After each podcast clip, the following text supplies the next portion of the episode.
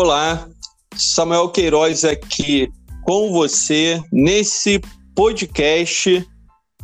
E hoje eu convidei o doutor professor Juraci Passos, que atua com radioterapia, na prática com radiações ionizantes, utilizando diversos tipos de radiações, energias e feixes para tratar tumores. Professor Juraci, seja bem-vindo nesse podcast. Gostaria que você se apresentasse para quem está nos ouvindo. Olá, pessoal, muito boa tarde. Meu nome é Juraci Passos. É, eu, sou, eu, trabalho com, com radioterapia há uns 10 anos e na minha formação também eu tenho mestrado e doutorado em engenharia nuclear e isso fora o, o tempo de magistério que eu tenho, né, que eu dei aula tanto para adolescentes, crianças e agora estou envolvido somente com o público adulto aí na, nas pós-graduações relacionadas à radioterapia. Legal. É, professor Juraci, é, o nosso tópico é fundamentos de física. Eu gostaria de saber quais são as radiações e faixas de energia que, dentro da sua prática, você desenvolve nas terapias para tratamento de câncer. Bom, Samuel, é, é, preciso, é preciso salientar que o principal, a, a, principal forma de tratamento de radiação é, são os fótons, é a radiação eletromagnética, né? É, são os raios-x que são gerados é, eletricamente no, no acelerador linear. Mas nós temos outras partículas, né? A gente tem tratamentos que podem ser feitos com elétrons, embora eles é, estatisticamente, né, eles sejam menos usados do que é, o feixe de fótons de, de raio-x. Nós tínhamos antigamente também, e, e, já estão entrando em desuso, as fontes de cobalto 60, que emitem radiação gama, né, que vem do interior do núcleo dos, dos átomos mas isso está entrando em desuso, até mesmo a, a regulamentação da CENEM é, já está vindo já para é, desativar esses serviços. Então, é, o que nós temos atualmente mesmo são, são feixes de fótons de raio-x muito presentes aí no tratamento de radiações ionizantes. E, mundo afora, a gente tem é, feixes de prótons, né, e íons de carbono, que, que tem como característica né, o pico de Bragg. Ao chegar a uma, uma determinada profundidade, a densidade de ionização cresce imensamente e aí entrega toda a dose naquela profundidade e depois vai a, a quase zero. Tenho uma aula sobre que eu abordo uma parte de, de, do, da teoria dos prótons, né? Mas serviços que usam prótons são muito caros. Né? No Brasil, com o dólar a, a esse preço, hoje eu diria que é impossível colocar uma instalação com prótons, a não ser que tivesse uma pessoa é, que tivesse muito afim de bancar essa ideia, né? Mas basicamente um serviço de, com, com prótons bancaria pelo menos 30 serviços com fótons, né? Então é, é complicado. Entendi. É, muito boa informação para quem aqui está tá nos ouvindo.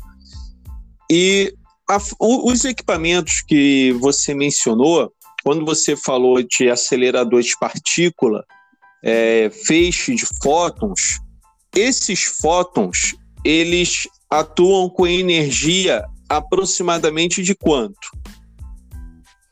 Bom, é, vale a pena salientar o, o que acontecia antigamente, porque é, a gente sabe da teoria do, do, dos fundamentos, né? E quanto maior a energia, maior é a profundidade de penetração. Então, a gente pensa o seguinte: bom, então, é, para tratamentos mais profundos, né? Um feixe, por exemplo, com energia de 25 MeV, né? Ou energia, ou voltagem de 25 MV, nossa, é um ótimo aparelho, né? Pra, por exemplo, tratar próstata, que tem uma profundidade de 15 centímetros, né? Seria um ótimo aparelho.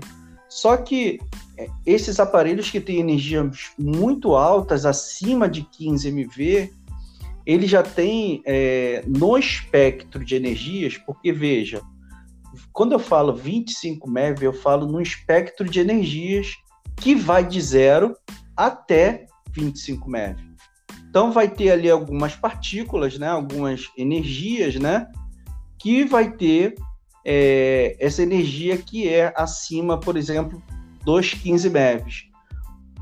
Como essas energias são perigosas? Porque essas energias elas são capazes de quebrar a energia de ligação do núcleo do átomo. No núcleo do átomo a gente sabe que tem prótons e nêutrons, né? O próton não causa grandes problemas, mas os nêutrons, eles são uma partícula neutra que não tem carga. Então, eles têm a capacidade de viajar e depositar energia longe. E existe até um artigo na Nature, que é, é segunda neoplasia maligna, que era associada justamente aos fotonêutros produzidos no cabeçote do acelerador linear que poderiam depositar essas, essas doses né, em lugares distantes da região de tratamento. Ou seja, é, a pessoa tratava, por exemplo, um, um, câncer de mama e poderia, sei lá, ter um câncer de ovário daqui a, a sei lá, 10, 15 anos, proveniente do nêutron, né? Que foi produzido no cabeçote do acelerador linear e depositou energia ali naquela região distante, né? Então, foi por causa disso que essas energias muito altas, né, elas é, pelo tempo que eu tenho de radioterapia, eu não peguei 18 e 25 MeV. Mas quando eu fiz mestrado e doutorado, esses aceleradores ainda existiam, né? 2000 e 2005, assim. E quando eu trabalhei, eu peguei o acelerador de 15 MeV.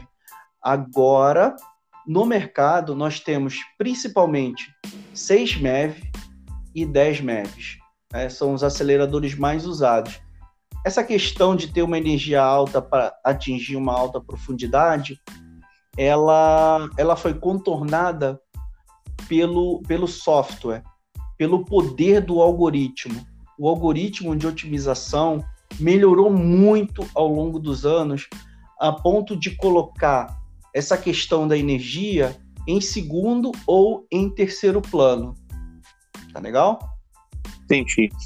É, como eu ministro aulas de fundamentos de física, e muitas das vezes o, o estudante, é, ao ter certas disciplinas comigo, conteúdo, se pergunta por que estudar a física das radiações, por que saber caracterizar os tipos de radiações, é, fazer os cálculos das energias, dos decaimentos.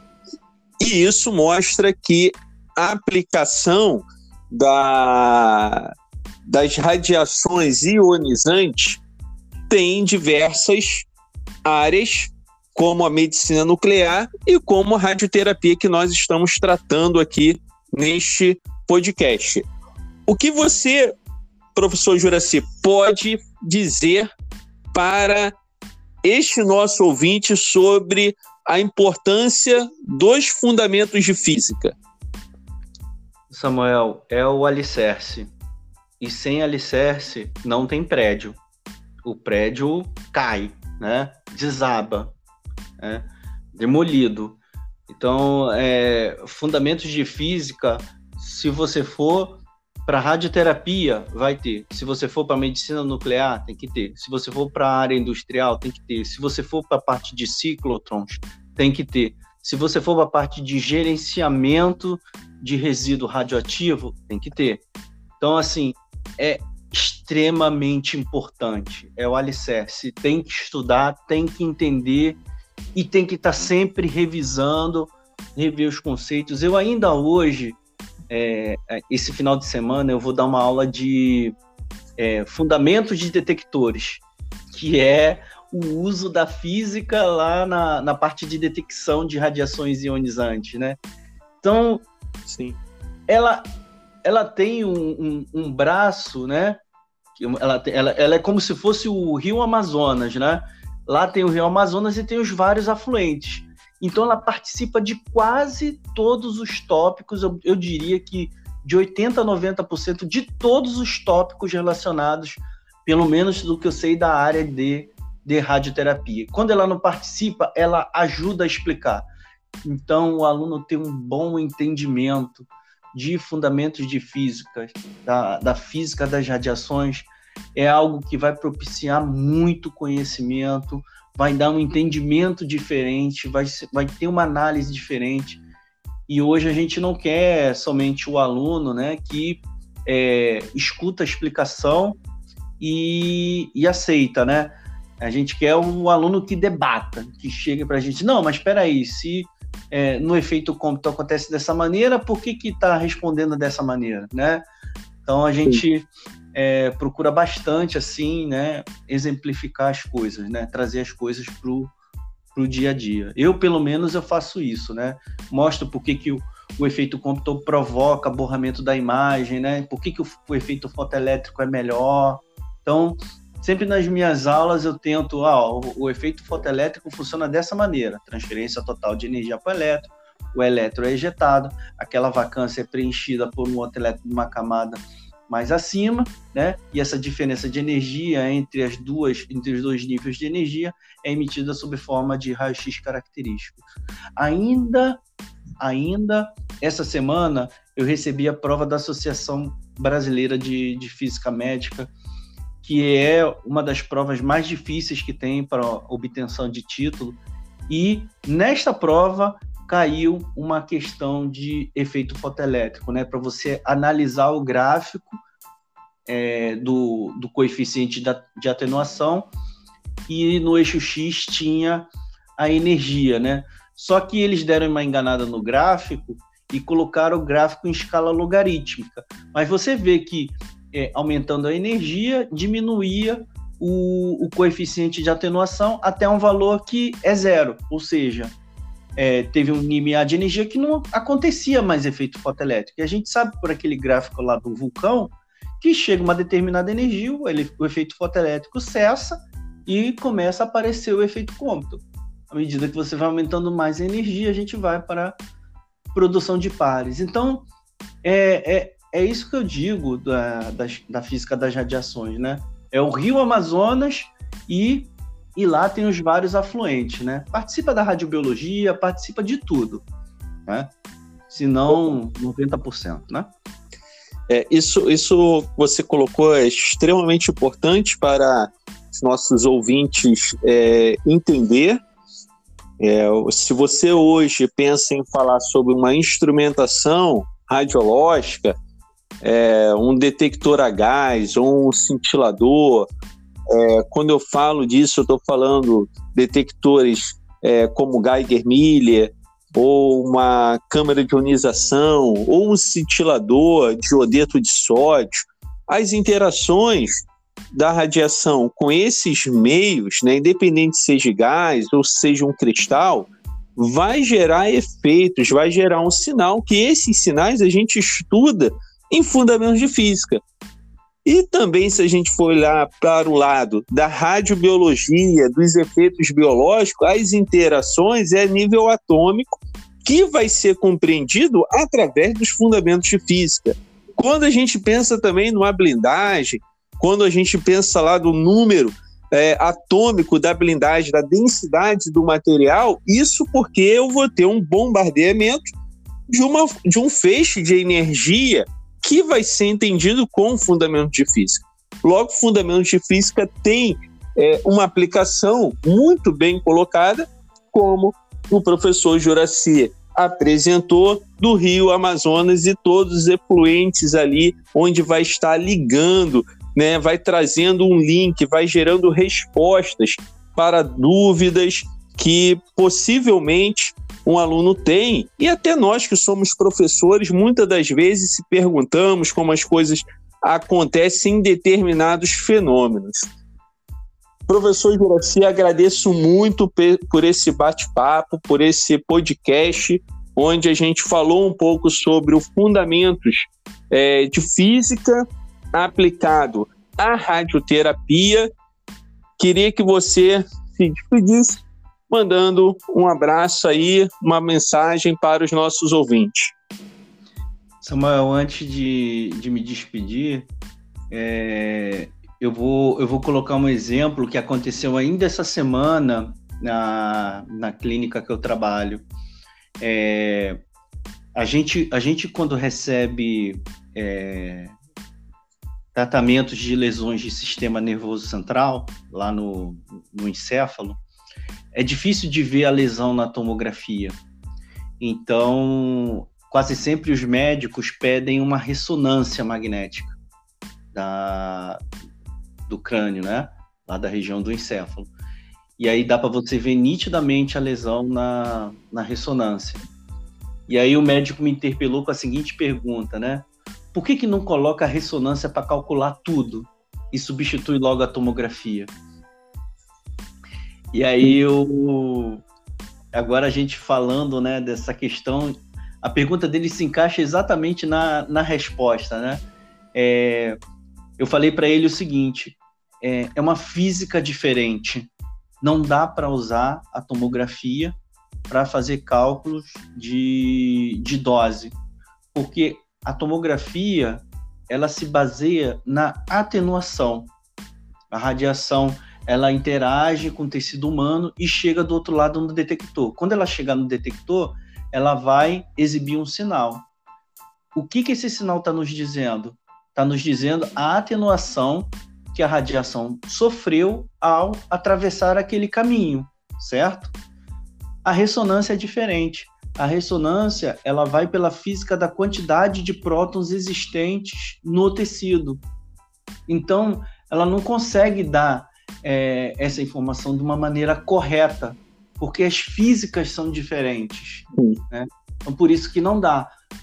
Já existem sistemas de planejamento específicos para cálculos em ressonância, mas ele ainda estão incipientes, ainda estão ali na fase inicial.